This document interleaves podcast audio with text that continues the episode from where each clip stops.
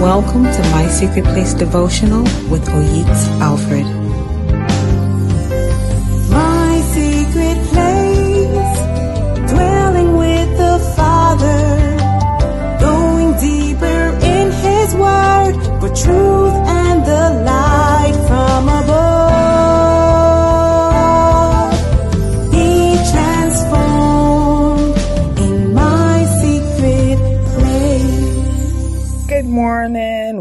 to the month of August. Aren't you excited and grateful to the Lord for bringing you up until this time? You know that you are alive today because God decided against all odds, against all the plans of the enemy that you're going to see today. The Bible tells us in Psalm 84 verse 11 that God is a sun and a shield. Apart from that, he said he gives grace and glory and no good thing will he withhold from them that walk uprightly. So my counsel to you for the month of August is for you to walk uprightly. If you do that, the Bible says you will not lack anything that is good. So let's pray. Father, we honor you for this great day and this entire month of August that is coming. We also appreciate you for the month of July that has just come to an end. And so, Lord, I pray for your people. Lord, that you release the grace to cause us to walk in uprightness of heart, uprightness of words and of deeds, Lord, in the name of Jesus. Lord, even as your word promised that as we walk uprightly, you withhold no good thing. I pray for your people that everything that they require this entire month of August, Lord, that it be released to them in the name of Jesus.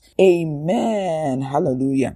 In the book of Psalm 8, verse 4, David asked a very critical question, which I'm going to ask. David asked the question, What is man? He was asking the Lord the question.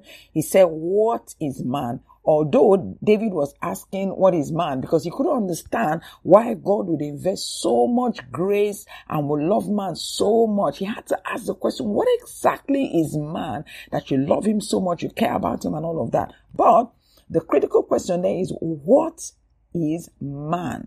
Let me put it in another way. Who is man? And I'm going to answer what man is because you need to know who you are. Most people do not know what man is. But a good study of the scripture will explain to you who man is or what man is. Man is a spirit being, not a body. Whenever I want to describe men or a man, we look at it in terms of the fact that a man is a body. So we say a man is a person who has legs, hands, who can breathe and talk and all of that. As good as that description is, that is not how God would describe man. Man is a spirit being, not a body. Now that is why when a man's spirit leaves his body in death, you know, when a man dies, what it just means his spirit has been detached from his body. When that situation occurs, people will normally use the term, oh, he's no more with us. Some will say he's going to be with the Lord. Why is it that you have the body of a man, but you make comments like, oh, this man is no more with us? But then, of course, you have the body with you. So why are you saying this man is no more with us? Why are you saying this man has gone to be with the Lord? The reason people are saying that is because the essential part of man, the real thing that makes you a man is gone. And so even when we have your body with us, as long as your spirit is no more with us, we say you are no more with us. We say you have gone to be with the Lord. We say you have crossed over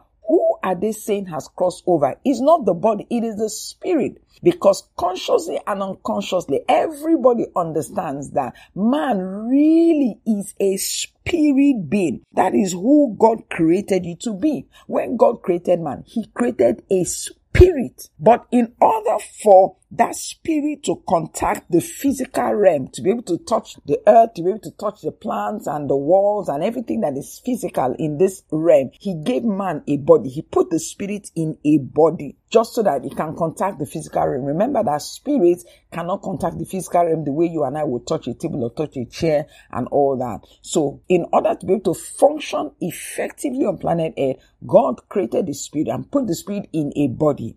Now for that spirit man to be able to have an intellect to reason, to be able to have emotions and all that, what God did was he now gave the man a soul because what is in your soul is your will. That is the ability to take decisions on your own, your free will. That is, you're able to say, I will go here tomorrow. I would do this today and tomorrow. All of that is your will. So God put the will in the soul.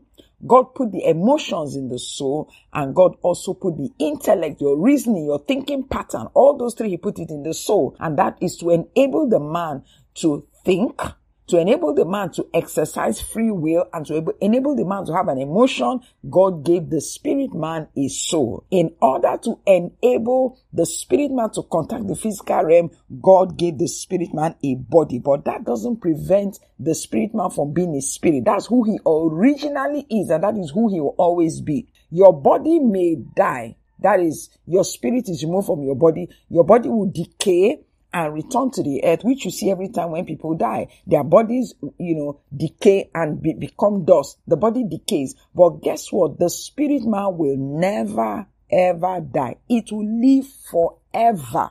Either with God in heaven and all the things that will happen after we get to heaven and all that, or it will live in hell fire forever. So the point is that the spirit of man never ever dies. And the spirit of man is a part of you that God does business with. That is a part that God functions with. God will never function with your mind.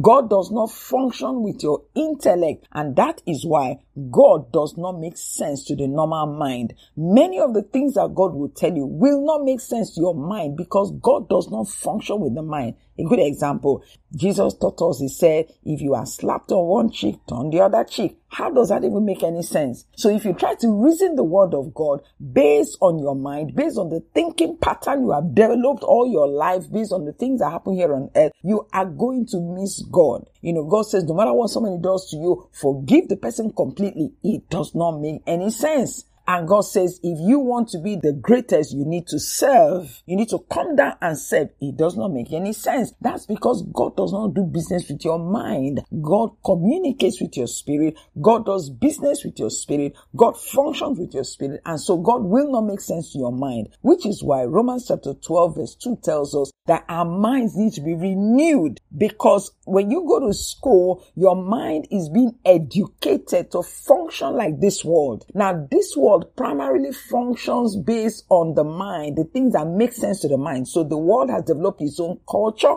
it has developed its own systems, it has developed all of those things that are for the world. And so the Bible tells us in Romans chapter 12 verse 2 that when you now get saved, when you get born again, when you say, I'm a child of God, remember your mind has been educated to function in a certain way. And most of those things are anti-God. They are antichrist behavior. Like the examples I gave you, you know, don't forgive when people offend you, revenge, do all of that. Try to assert yourself, be very proud and all those things.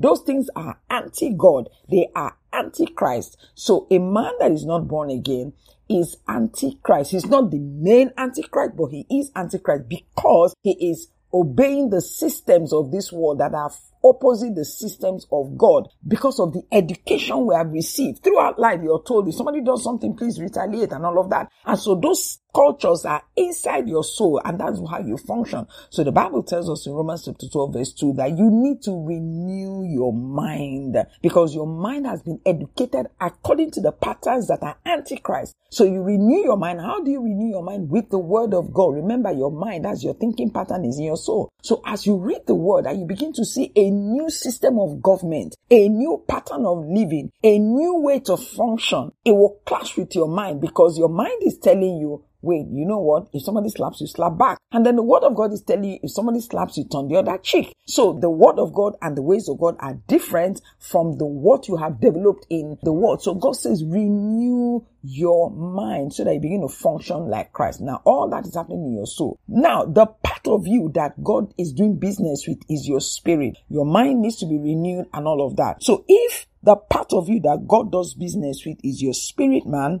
then you need to understand the spirit. The part of you that returns to God to receive judgment at the end of the day is not your mind, is not your body, it is your spirit. Let me read for you Ecclesiastes chapter 12 verse 7. He says, For then dust will return to the earth. He's talking about your body, it will return to the earth. And the spirit will return to God who gave it.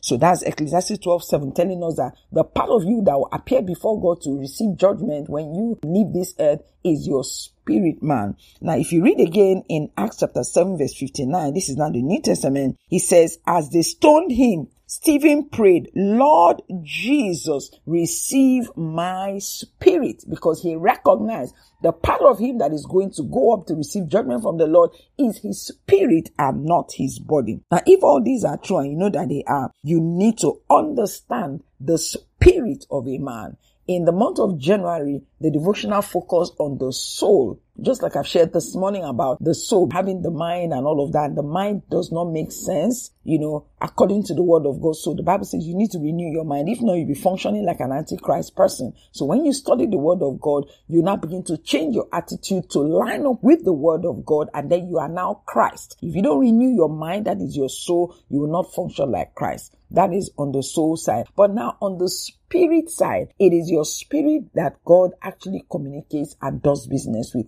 You need to understand the spirit of man. There are so many things about the spirit. Do you understand the spirit of man? Do you know how to take care of your spirit? Do you know that your spirit has a voice? Do you know that your spirit has ears? Do you know that the part of you that God talks to is not your mind? God does not talk to your body. God always talks to your spirit. So if you don't understand your spirit, if you don't know how to take care of your spirit, you are going to lose out on a lot. And that is why the entire month of August, our theme will be understanding the spirit of a man. It will tremendously change your life. So don't miss a single day's devotional in the month of August. God bless you. And I am the clay. For other life changing messages, you can download the app Rev Oyik Speaks from Play Store for Android phone users or the iOS Store for Apple users. You can also follow us on Instagram, YouTube, and Telegram, all on the handle Oyeeks Alfred. Thank you so much for listening. Have a blessed day. To run, this Christian race. Lord, I give my life. I give my all. To be a willing vessel. To use me through and through Spirit.